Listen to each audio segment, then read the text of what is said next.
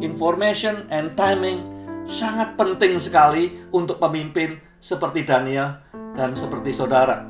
Kenapa strategic information yang dari surga perlu sampai ke Daniel segera pemimpin yang punya perspektif Tuhan ditambah good information pada saat yang tepat dia akan merubah dunia.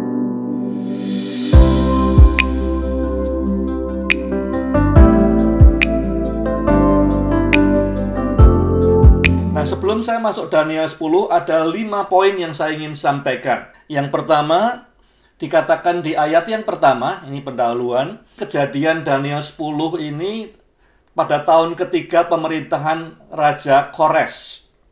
Ya, umurnya Daniel mungkin 87 tahun saat ini. Bab 1 di pasal 1 dikatakan Daniel melayani ya menjadi penasehat, menjadi coach buat raja-raja Persia, raja-raja Babylon sampai tahun pertama pemerintahan Kores. Jadi ini kira-kira dua tahun setelah dia mungkin tidak lagi pegang tanggung jawab. Mungkin masa pensiun, dua tahun pensiun itu, tapi hatinya gelisah. Jadi poin pertama, ini dia mungkin tidak, sudah tidak pegang tanggung jawab lagi dua tahun setelah dia meninggalkan jabatan resminya. Yang kedua, Daniel 10 ini ditulis dalam hatinya yang sangat galau.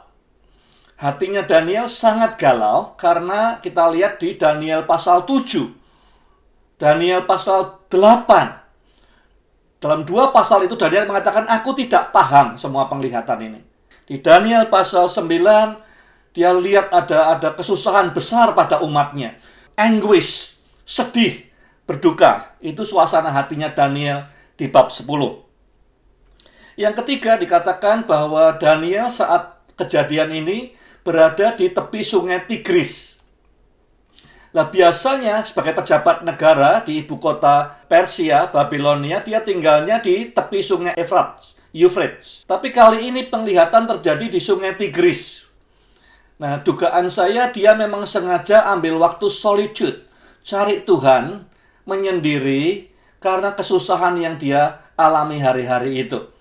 Poin yang keempat, berbicara soal leadership, yang saya tangkap intinya adalah bahwa kalau leaders punya perspektif yang tepat, perspektifnya Tuhan, itu membuat iblis tidak bisa tidur. Dia tidak bisa istirahat. Ya, jadi bagaimana perspektifnya Tuhan disampaikan kepada tiap pemimpin. Yang kelima, Daniel ini pasal 10 ini luar biasa karena ini satu di antara dua di mana kita manusia fana bisa melihat ada window kecil, jendela kecil untuk melihat dunia yang tidak kelihatan. Apa yang terjadi di dunia yang tidak kelihatan? Dunianya para malaikat itu dibuka sedikit windownya di Daniel pasal 10 ini.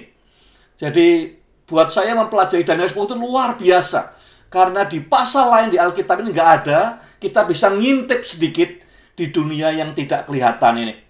Saya akan mulai pembahasan Daniel. Daniel pasal 10, uh, eh, saya beri judul Leaders in Time of War. Sudah mungkin bertanya, kapan sih time of war?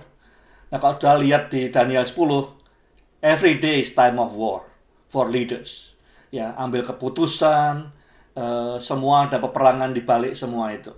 Kenapa Daniel berduka atau dikatakan Alkitab bahasa Indonesia mengapa Daniel bergabung kalau saudara lihat perkabungannya Daniel ini bukan puasa total, ya, tapi mirip sekali dengan spiritual diet yang dia kerjakan di Daniel pasal 1 ayat 8, ya, tidak makan daging, tidak minum anggur dan segala macam. Jadi eh, bukan soal apa yang masuk itu yang pengaruhi kita, tapi apa yang di dalam hatinya. Puasa dan berkabungnya di pasal 10 ayat 2 itu karena rasa berduka yang dalam. Bahwa dia berduka dengan dalam sekali. Daniel mungkin dietnya sama dengan bab 1, eh, tetapi hatinya beda. Ini bukan soal sekedar ingin beda, tetapi karena perkabungan yang dalam. Kenapa dia berkabung? Yang pertama, ini sudah dua tahun ya sejak pemerintahan Sir Kores tahun pertama orang Yahudi mulai pulang untuk bangun bait Allah, bangun tembok Yerusalem. Tetapi dua tahun itu tidak ada hasilnya. karena banyak challenges, banyak tantangan dari tetangga-tetangganya, orang di Filistin, orang di Syria, orang di Aram, semua coba menghambat orang Yahudi membangun kembali bait Allah. Jadi dia merasa Tuhan katanya kita mau dikembalikan, direstorasi, tapi kok Tuhan biarkan ada banyak gangguan umat Tuhan membangun kembali bait Allah. Tidak masuk di pikirannya dia. Kenapa begini? Kemudian di, di bab yang sembilan, dia lihat bagaimana setelah umatnya kembali masih akan ada peperangan besar, masih ada penderitaan buat umat Tuhan. Dia bilang, Tuhan saya pikir sudah dihukum 70 tahun, kembali semuanya akan baik, tinggal nunggu eh, kerajaan Israel ditegakkan kembali, kerajaan surga turun. Tapi ternyata di masa depan masih ada penderitaan, pemusnahan, penghancuran bait Allah. Dan yang ketiga, Daniel yang 87 tahun itu merasa helpless. Nggak ngerti harus berbuat apa. Dia tidak menjabat apa-apa lagi, ya tidak punya kekuasaan apa-apa, dan dia tidak ngerti bagaimana menyiapkan umatnya untuk penderitaan ke depan. Bagaimana bisa menolong orang-orang di Yerusalem bangun bait Allah. Dia merasa helpless, tidak ada harapan, tidak ngerti harus berbuat apa. Hal yang pertama, kenapa saya juga bertanya-tanya, kenapa dia kok kembali pakai diet waktu pertama datang ke Babylon? Ya, dari waktu ke waktu saya rasa baik kalau saudara mentok dalam hidup saudara sebagai pemimpin. Ya, ngalami tantangan besar, hatimu berkabung, berduka, ya, mentok ya, dalam pelayanan, dalam pekerjaan, dalam hidup. Coba kembali ke panggilan yang semula. Jadi sengaja dibuat oleh Daniel dia ngambil lagi situasi waktu dia dipanggil pertama kali. Dietnya sama ya. Dia ingat kembali kobaran apinya. Terus dia diingatkan waktu dia muda dulu apa yang terjadi? Dia minta dicoba oleh eh, kepala pengawas istana ya. Berani berbeda berani berlawanan dengan mayoritas ya dia dengan bijaksana mengatakan tidak usah diberi daging tidak perlu diberi anggur ya beri aja sayur-sayuran dan segala macam berani berbeda demi Tuhan. Tidak harus ikut mayoritas. Yang kedua, berani radikal ikut Tuhan. Ya, tidak hanya sekedar kompromi sana, kompromi sini, berani radikal. Yang ketiga, kasih mula-mula berkobar-kobar. Yang mendikte hidupnya bukan situasi. Situasi waktu itu dia orang buangan. Situasi waktu itu dia orang yang sangat muda, remaja ya tidak dipercaya dan segala macam. Tapi yang mendikte hidupnya bukan situasi waktu itu, tapi panggilannya, callingnya. Jadi dengan dia mengalami kembali seperti yang dia alami di Daniel pasal 1, dia diingatkan kembali. Is this still you? Apakah ini tetap engkau Daniel yang aku panggil? Ya, 75 tahun yang lalu. Ya, waktu itu radikalnya tidak kompromis, waktu itu berani beda dengan mayoritas, kobaran apinya luar biasa dan yang mendikte hidupnya bukan amannya, bukan situasinya, bukan persepsinya sebagai manusia tapi panggilan Allah dalam hidupnya. Kenapa sih Daniel bergabung dan berpuasa? Pertanyaan itu uh, dilontarkan kembali kepada uh, saudara semua. Kapan dan mengapa saudara perlu bergabung dan berpuasa? Pernah enggak saudara berpuasa dan bergabung? Apa yang membuat hatimu bergabung dan berpuasa? Apakah kita berpuasa bergabung untuk diri kita sendiri? Apakah kita bergabung berpuasa untuk eh, apa? Pertanyaannya. Untuk Daniel adalah hal-hal tadi. Apa yang membuat pada hari pertama Daniel berdoa langsung Gabriel diutus dengan berita itu? What dispatch, apa yang meluncurkan Daniel uh, Gabriel dari surga di ayat 10 sampai 12. Yang pertama dikatakan di sana bahwa Daniel itu highly esteem. Ya, highly esteem itu gaya hidupnya sedemikian rupa sehingga menyenangkan hati Tuhan. Kalau Tuhan mungkin sedang jengkel, Tuhan sedang sedih lihat keadaan dunia, dia lihat Daniel, dia merasakan damai, merasakan sukacita, merasakan highly esteem is pleasing to God. Jadi dibangun satu lifestyle kehidupan yang selalu ingin pleasing God. God has much pleasure untuk melihat hidupnya Daniel. Jadi satu yang bisa dispatch Gabriel untuk menemui saudara, menemui saya adalah gaya hidup, ya lifestyle yang mengutamakan bagaimana menyenangkan Tuhan dalam segala hal. Itu menjadi lifestyle. Ya, kebiasaan selalu mikir, Tuhan senangnya kalau saya berbuat apa. Tuhan senangnya kalau saya bagaimana. Dalam mengambil keputusan, kira-kira Tuhan lebih senang kalau saya bagaimana. Sehingga kalau Tuhan lihat kita yang dia ingat adalah, this man, this woman, selalu ingin uh, give pleasure to God. Ingin memberi sukacita kepada Tuhan. Itu tujuan hidup kita. Yang kedua, apa yang dispatch atau merilis Gabriel dan message dari surga untuk menemui kita. Karena Daniel set his mind. Dia determined untuk gain understanding. Untuk tahu hatinya, pikirannya, perspektifnya Tuhan. Nah, saya yakin, saya jamin kalau kita punya tekad seperti Daniel, ya, determinasi, that will dispatch, itu akan mendorong Gabriel untuk menemui kita. Jadi set your mind, determinasi ya untuk mengerti perspektif Tuhan, untuk menangkap hatinya Tuhan. Banyak orang Kristen, banyak pemimpin dia awalnya yes set his mind, tapi kemudian nggak sampai akhir. Itu tidak determinasinya tidak cukup kuat untuk betul memahami apa yang Tuhan pikirkan, apa yang di hatinya Tuhan, dan apa yang menjadi perspektifnya Tuhan. Ya. Yang ketiga, dikatakan humble humble yourself before God. Artinya puasa itu merendahkan diri. Artinya kita mengakui our powerlessness, kita tidak mampu mengerjakan apa pun untuk solve this problem dan mengakui his powerfulness, kuasa Tuhan yang tidak terbatas. Jadi saat kita puasa, ya, kita itu sesungguhnya merendahkan diri dan mengatakan I can do nothing without you. Ya, dengan segala kepandaian kita, semua resources kita, kekayaan kita, koneksi kita, kita mengatakan I can do nothing. Ya, dengan semua pengalaman kita. Puasa itu hari merendahkan diri, artinya mengakui hanya Tuhan yang bisa solve this problem. Semua yang aku punya tidak bisa. Itu sebabnya puasa merupakan ungkapan kebergantungan pada Tuhan. 100%. Jadi ada tiga hal yang membuat surga bisa meluncurkan Gabriel ke dalam hidup kita. Ya. Yang pertama adalah sikap hidup yang kita jaga untuk always to give pleasure to God. Selalu ingin membuat Tuhan tersenyum, Tuhan sukacita, Tuhan senang. Nomor dua, eh, determinasi untuk memahami hatinya Tuhan, perspektifnya Tuhan, pikirannya Tuhan dalam hal ini, dalam hal itu. Yang ketiga adalah merendahkan diri, mengakui dengan sungguh dengan semua pengalaman, pengetahuan, gelar, kekayaan, koneksi, aku tidak akan mampu memecahkan hal ini. Helpless, tidak bisa. Hanya Tuhan yang bisa. Jadi kita perlu bergantung 100%. The power of timely information. Kenapa kok surga berkata pada hari pertama, Daniel berdoa langsung di dispatch Gabriel dengan message-nya Why is it important untuk segera sampai ke Daniel? Dan kenapa setan, ya, Prince of Persia, bekerja sekuat tenaga untuk menghambat informasi sampai ke tangan pemimpin seperti Daniel, seperti saudara. Jadi pertanyaannya, why?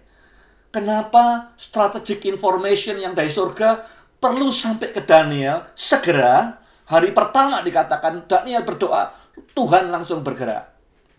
Yang kedua, ya kenapa setan, apa dia tahu doanya Daniel? Kenapa setan berusaha memblok Gabriel habis-habisan? Sampai 21 hari Gabriel tertahan. Jadi timing is very important. Information is very important. Ya, information and timing sangat penting sekali untuk pemimpin seperti Daniel dan seperti saudara. Tujuannya apa? Buat saya begini, Pemimpin yang punya perspektif Tuhan seperti Daniel yang ingin terus memahami hatinya Tuhan. Ditambah good information, pada saat yang tepat dia akan merubah dunia, dia akan menggoncang dunia. Jadi ada tiga unsur yang penting. Satu adalah great leaders with God's perspective. Pemimpin seperti Daniel, seperti saudara dengan perspektif ilahi senantiasa melihat persoalan dengan perspektif ilahi. Yang kedua, informasi yang dari surga. Kalau di sekitar kita ada pemimpin-pemimpin yang bagus, pendeta, saudara, teman pelayanan, tapi dia tidak dapat informasi yang penting dari surga, dia kurang bisa menggoncang dunia. Perlu informasi yang dari surga penting. Orang-orang sering kali di riset berkata, data is your friend. Saya katakan data is not your friend. Only good data is your friend. Hoax itu bukan teman yang baik. Ya, informasi yang setengah-setengah tidak baik, tapi informasi yang dari surga yang dibawa Gabriel perlu sampai ke pemimpin-pemimpin dengan hatinya Daniel. Dan yang ketiga harus timely. Ya, makanya segera Tuhan dispatch. Walau tertunda tiga minggu, tapi kemudian uh, sampai ke tangannya Daniel. Kalau ada tiga hal itu, setan tidak bisa istirahat. Ya. Setan tidak bisa istirahat karena lihat pemimpin yang punya perspektif Tuhan, punya informasi sorga, dan tahu waktu yang tepat. Time is the essence of everything. Yang kedua, menolong Daniel untuk bisa e, mengambil keputusan berkaitan dengan bagaimana menggunakan sisa hidupnya. Daniel sudah 87 tahun, dia mungkin berpikir sudah waktunya istirahat, orang sekitarnya berpikir begitu, tapi bukan Tuhan. Buat Tuhan, selama kita hidup di dunia, setiap menit, setiap jam, setiap hari, is very important. Apalagi untuk pemimpin seperti Daniel, seperti saudara. Setiap menit bisa menggoncang dunia, setiap jam bisa menggoncang dunia, setiap hari bisa menggoncang dunia. Jadi walaupun Daniel sudah 87 tahun, atau 88 tahun, dia tidak berpikir pensiun, tidak berpikir istirahat, ya.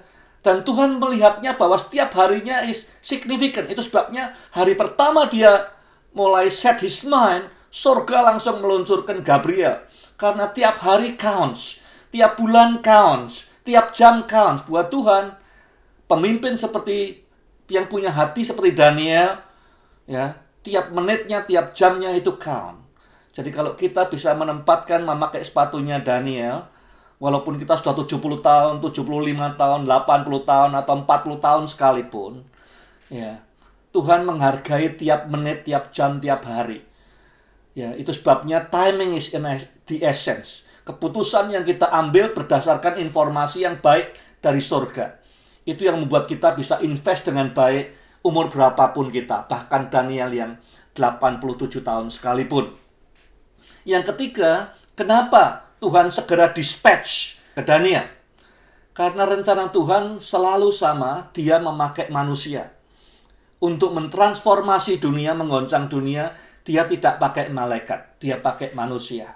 Jadi manusialah, ya pemimpin-pemimpin seperti Daniel, seperti saudara, adalah uh, alat untuk menyelesaikan rencananya di atas bumi.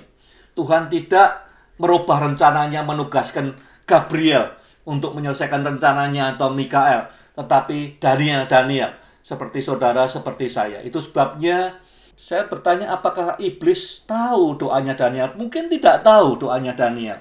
Tapi Daniel itu ada dalam watchlistnya yang diamati oleh iblis tiap saat. Ini orang yang punya perspektif Tuhan, punya hati yang selalu ingin menyenangkan Tuhan.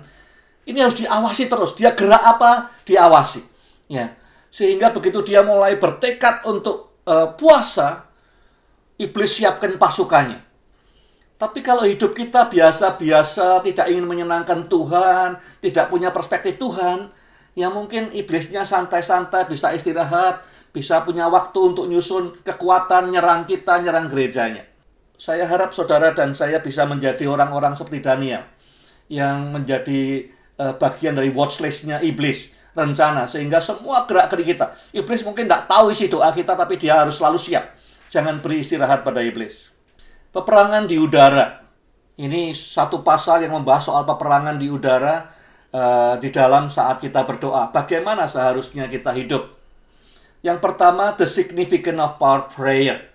Apakah doa kita itu uh, hidup kita dan doa kita, bukan cuma doanya, tapi hidup kita dan doa kita sedemikian rupa sehingga kita setiap kali kita berlutut, langsung alarmnya di neraka bunyi semua. Setiap kali kita bertekad untuk berpuasa, alam di neraka bunyi semua.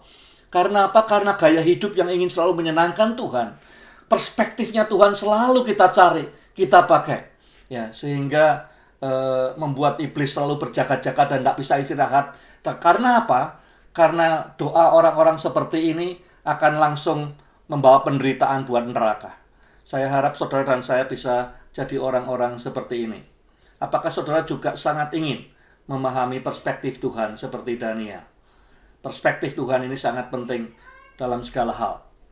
Yang kedua, the significance of one who pray.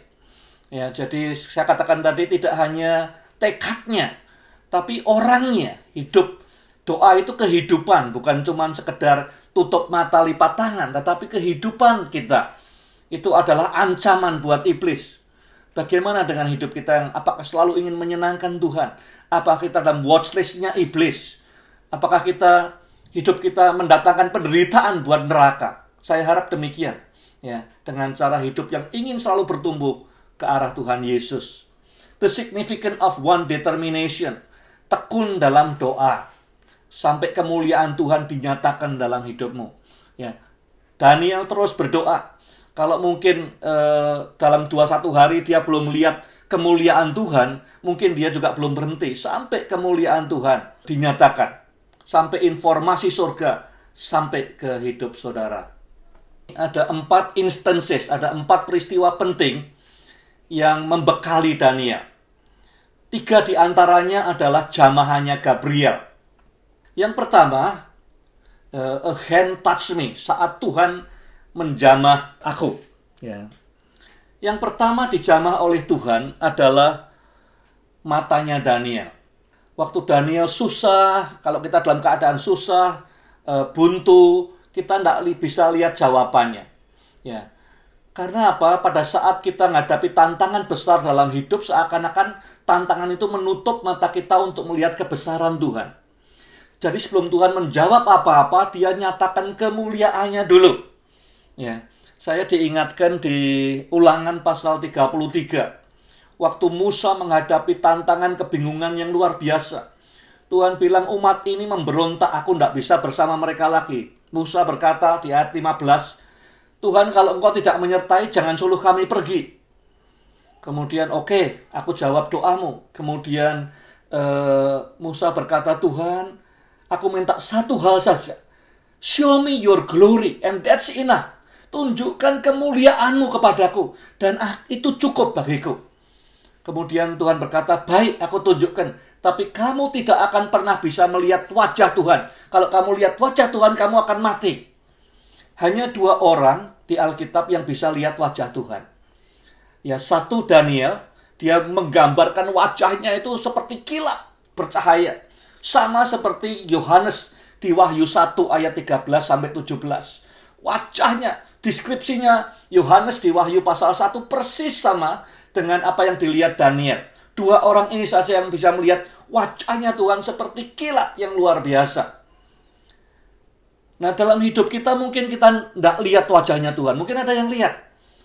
Tapi apakah saudara bisa lihat kemuliaan Tuhan? Kalau kita tidak bisa lihat kemuliaan Tuhan, maka biasanya kita terkungkung, terpenjara oleh persoalan kita, oleh tantangan yang kita hadapi. Yang sudah perlukan sebelum menyelesaikan semua persoalan sebagai pemimpin, pemimpin keluarga, pemimpin perusahaan adalah melihat kemuliaannya. Kapan terakhir kali Tuhan nyatakan kemuliaannya dalam hidupmu sehingga engkau bergetar, hadiratnya begitu kuat. Setiap kita perlu lihat kemuliaan Tuhan from time to time.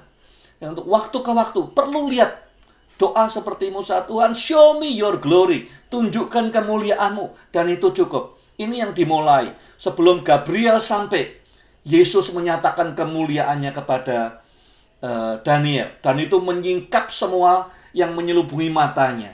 Saudara dan saya perlu lihat kemuliaan Tuhan. Dengan itu kita tahu who he is. Kalau kita tahu dia siapa, ya, maka kita tahu kita ini siapa. Yang kedua, kemudian Gabriel, ini bukan Tuhan, tapi Gabriel lihat gemetarnya karena hadirat Tuhan yang kuat, melihat kemuliaan Tuhan. Kemudian Gabriel mulai menjamah dia dan berkata, "Berdiri, terimalah kekuatan dan terimalah pemahaman akan informasi ini." Jadi diberi pemahaman, diberi kekuatan untuk berdiri. Itu jamahan pertama Gabriel. Ya, be strong, ditopang untuk bisa berdiri dalam hadirat Tuhan. Yang ketiga berikutnya dikatakan ayat 15, dia tidak bisa ngomong, speechless. Kelu mulutnya. Dijamah lagi mulutnya oleh Gabriel. Kemudian Daniel mulai bisa berbicara. Fulfill his plan through your mouth, through your lips, through your tongue. Berbicaralah. Ya, yang pertama, kamu harus berdiri, kuat, teguh. Yang kedua, berbicaralah. Dan yang ketiga, waktu itu Daniel berkata, aku susah, helpless, anguish, berduka. Ayat 17-18. Menderita badannya, kemudian dijamah sekali lagi oleh Gabriel. Jadilah kuat. Fill with hope. Penuh dengan energi. Jadi jamahan yang pertama memberi kekuatan, kakinya bisa tegak. Diberi pemahaman, diberi perspektif. Jamahan kedua mulutnya menjadi alat di tangan Tuhan untuk berbicara. Jamahan yang ketiga adalah memberi dia energi untuk moving forward. Yang tadinya mungkin dia berhenti, eh, sekarang bisa bergerak lagi untuk moving forward lagi. Kapan terakhir kali saudara melihat Tuhan dalam segala kemuliaannya? Saudara pas berdoa, saudara pas berpuasa, saudara pas pelayanan, hadiratnya kuat, saudara merasakan kemuliaan yang luar biasa. Kapan terakhir kali? Kita butuh ini. Ya. Show me your glory and that's enough for me. Kapan terakhir kali saudara melihat kemuliaannya? Who he is membuat segalanya menjadi kecil. Kapan terakhir kali merasakan jamahan tangannya yang luar biasa?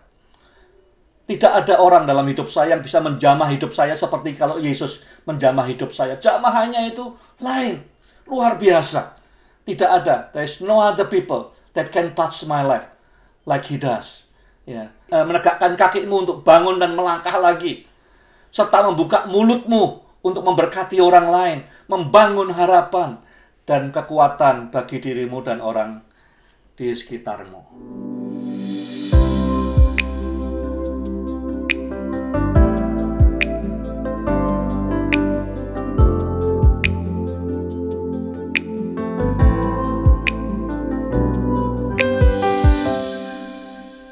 Um, waktu saya mempelajari uh, Daniel 10 ini ada dua hal yang struck my heart uh, kayak petir gitu.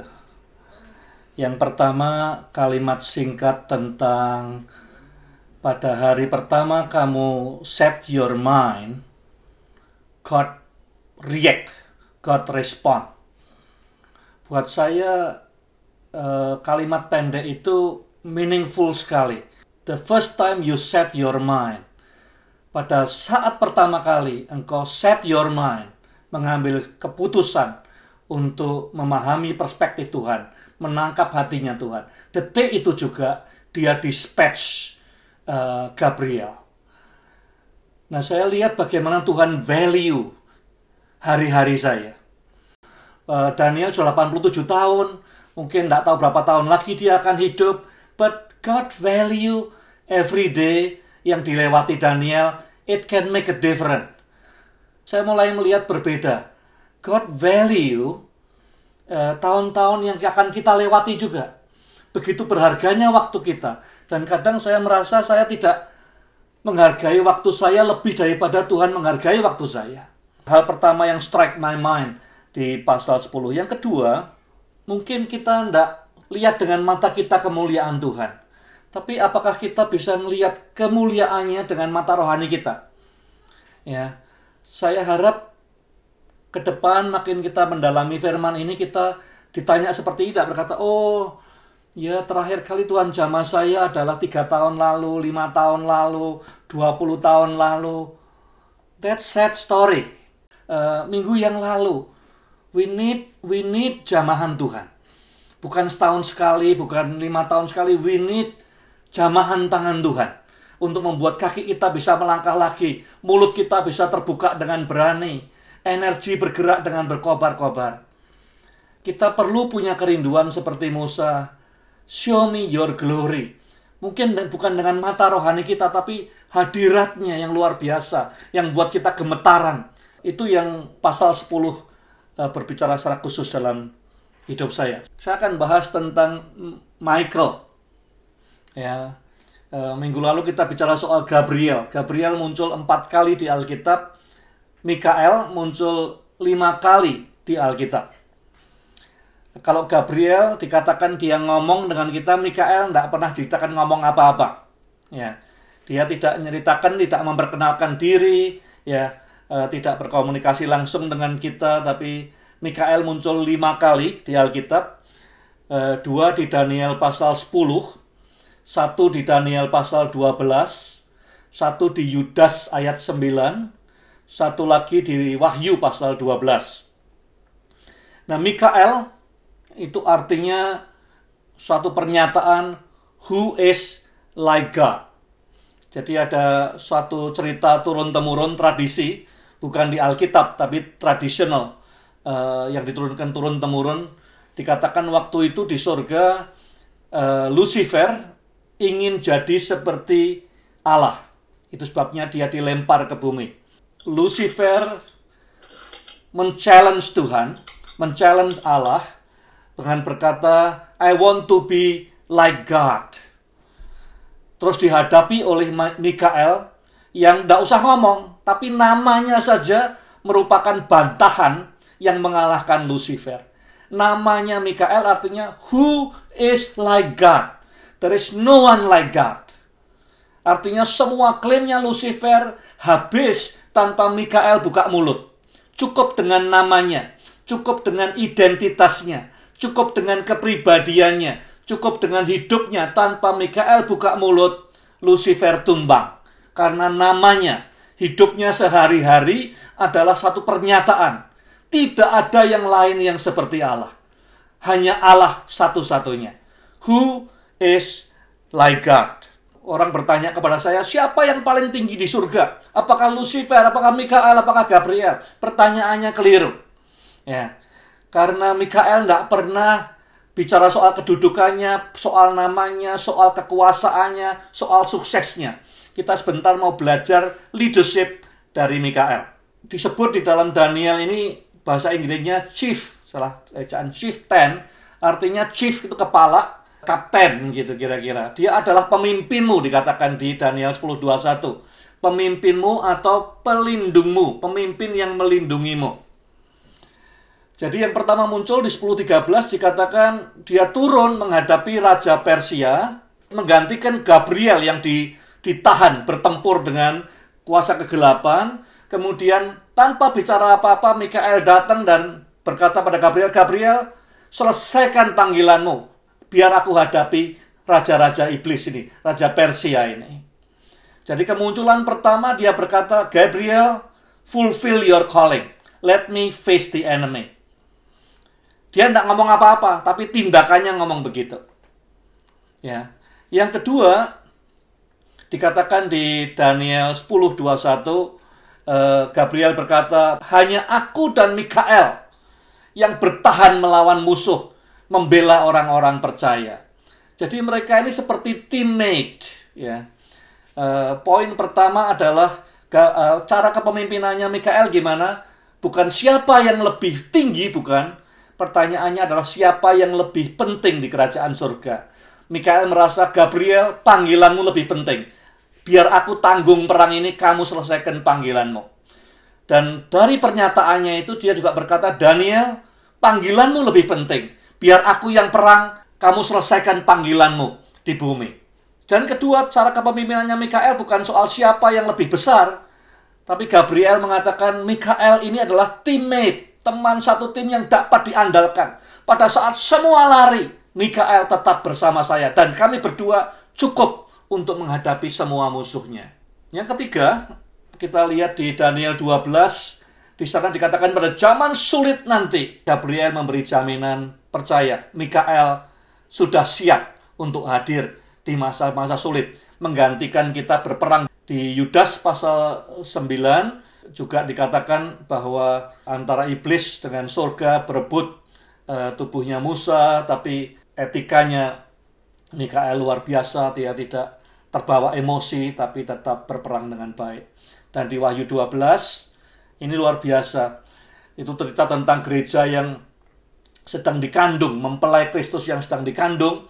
kemudian diasingkan ke padang gurun, Mikael berperang dengan naga untuk memberi space, memberi waktu kepada gereja Tuhan menyelesaikan panggilannya.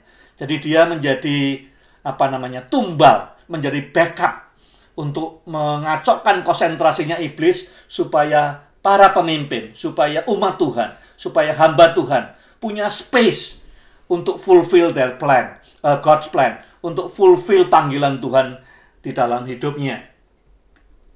Ya, jadi kalau saya mau ringkaskan apa yang kita belajar dari kepemimpinannya Mikael. Yang pertama, dari hidupnya sehari-hari sebagai pemimpin, dia merasa Gabriel panggilanmu itu lebih penting dari panggilanku. Banyak pemimpin di bumi sekarang ya berkata bahwa panggilanku lebih penting dari panggilanmu semua. Tapi Mikael tidak, panggilanmu lebih penting. Biar aku yang menghadapi Raja Persia, kamu fulfill your calling. When was the last time kita berkata pada orang di sekitar kita, tim kita, anggota kita, anak buah kita, eh, karyawan kita, anak kita, istri kita, your calling is very important. Let me face the enemy. You fulfill your calling. Itu stylenya pertama Mikael. Yang kedua, dikatakan Mikael itu your leaders, Daniel leaders, ya dikatakan oleh Gabriel. Mikael your leader, ya dia yang bersama aku berperang melawan kuasa kegelapan. Jadi Mikael sebagai leader ngomong ke Daniel, Daniel, your calling is very important. Let me do the hard thing. Let me do do the fighting. Let me do the war, the battle supaya kamu bisa fulfill your plan pada saat kita bisa mengerjakan panggilan Tuhan dalam hidup kita untuk memimpin dengan baik, mengerjakan misi Tuhan, eh, menghadirkan kerajaan Allah, di sana Mikael berperang ganti kita. Yang ketiga, gaya kepemimpinannya eh, Mikael adalah seperti di Wahyu 12, dia distract eh, setan, iblis, kuasa kegelapan supaya apa? Supaya gerejanya, saudara dan saya, para pemimpin punya space. dia create space, create time buat kita supaya kita bisa membuat dampak dan berbuah di dunia ini. So kesempatan untuk berbuah setiap hari, kesempatan untuk memberkati orang setiap hari is not free. Dibayar oleh Mikael di dunia yang tidak kelihatan dengan dia bertempur. Waktu yang kita punya, ya, sudah tidak tahu belum tentu orang yang 75 tahun lebih sedikit waktunya daripada yang 40 tahun. Kita bisa ngadep Tuhan kapan saja. Tapi waktu yang kita jalani setiap hari untuk kita bisa berbuah melayani, ya, bertumbuh ke arah Kristus, itu bukan gratis. Ada Mikael di sana yang mencoba nyetop dragon, mencoba stop musuh-musuh kita, supaya kita punya space, punya time untuk memuliakan Tuhan di bumi ini. Don't take it lightly. Ya. Nah, terakhir di ayat yang ke-21 pasal 10. Pertanyaannya Gabriel, kalimat terakhir, "Tahukah engkau mengapa aku datang?" Ya, sebelum kita bertanya itu, tahu enggak bahwa dia ada, dia datang dalam hidupmu? Ya, sudah mungkin berpikir, waduh Gabriel ketemu saya mungkin 15 tahun lalu. Mungkin 15 hari yang lalu dia datang tapi kita enggak tahu. Mungkin 15 jam yang lalu dia datang tapi kita enggak tahu. Are we aware pada saat divine being, malaikat itu datang dalam hidup kita? Datangnya bisa lewat orang lain, dalam wujud orang lain, pemimpin lain, atau bisa juga langsung dalam suasana hadirat Tuhan yang kuat. Are we aware pada saat kita berdiri di hadapan Gabriel? Gabriel bisa orang lain, bisa hamba Tuhan lain, bisa teman satu tim yang menjamah kita. Are we aware? Ya, apa kita ngucap syukur gemetar atau kita tidak sadar Gabriel ada? Yang kedua, tahu enggak kenapa Gabriel datang? Kalau ada Gabriel datang dalam hidupmu membawa berita, selalu bawa berita, ya. Tujuannya apa? Harus tahu. What is the purpose of Gabriel datang? Kamu tahu enggak pertanyaan ayat terakhir dari bab 10? Do you know why I come to you? Dan yang berikutnya, tahukah engkau untuk maksud apa aku datang ke sini? What is your response kalau Gabriel datang? Yang kedua, why I come here? Maksudnya Tuhan apa? Kenapa dia ngirim saya? Kamu tahu nggak Daniel? Yang ketiga, apa yang diharapkan Tuhan dari responmu apa Daniel? Tahu apa tidak?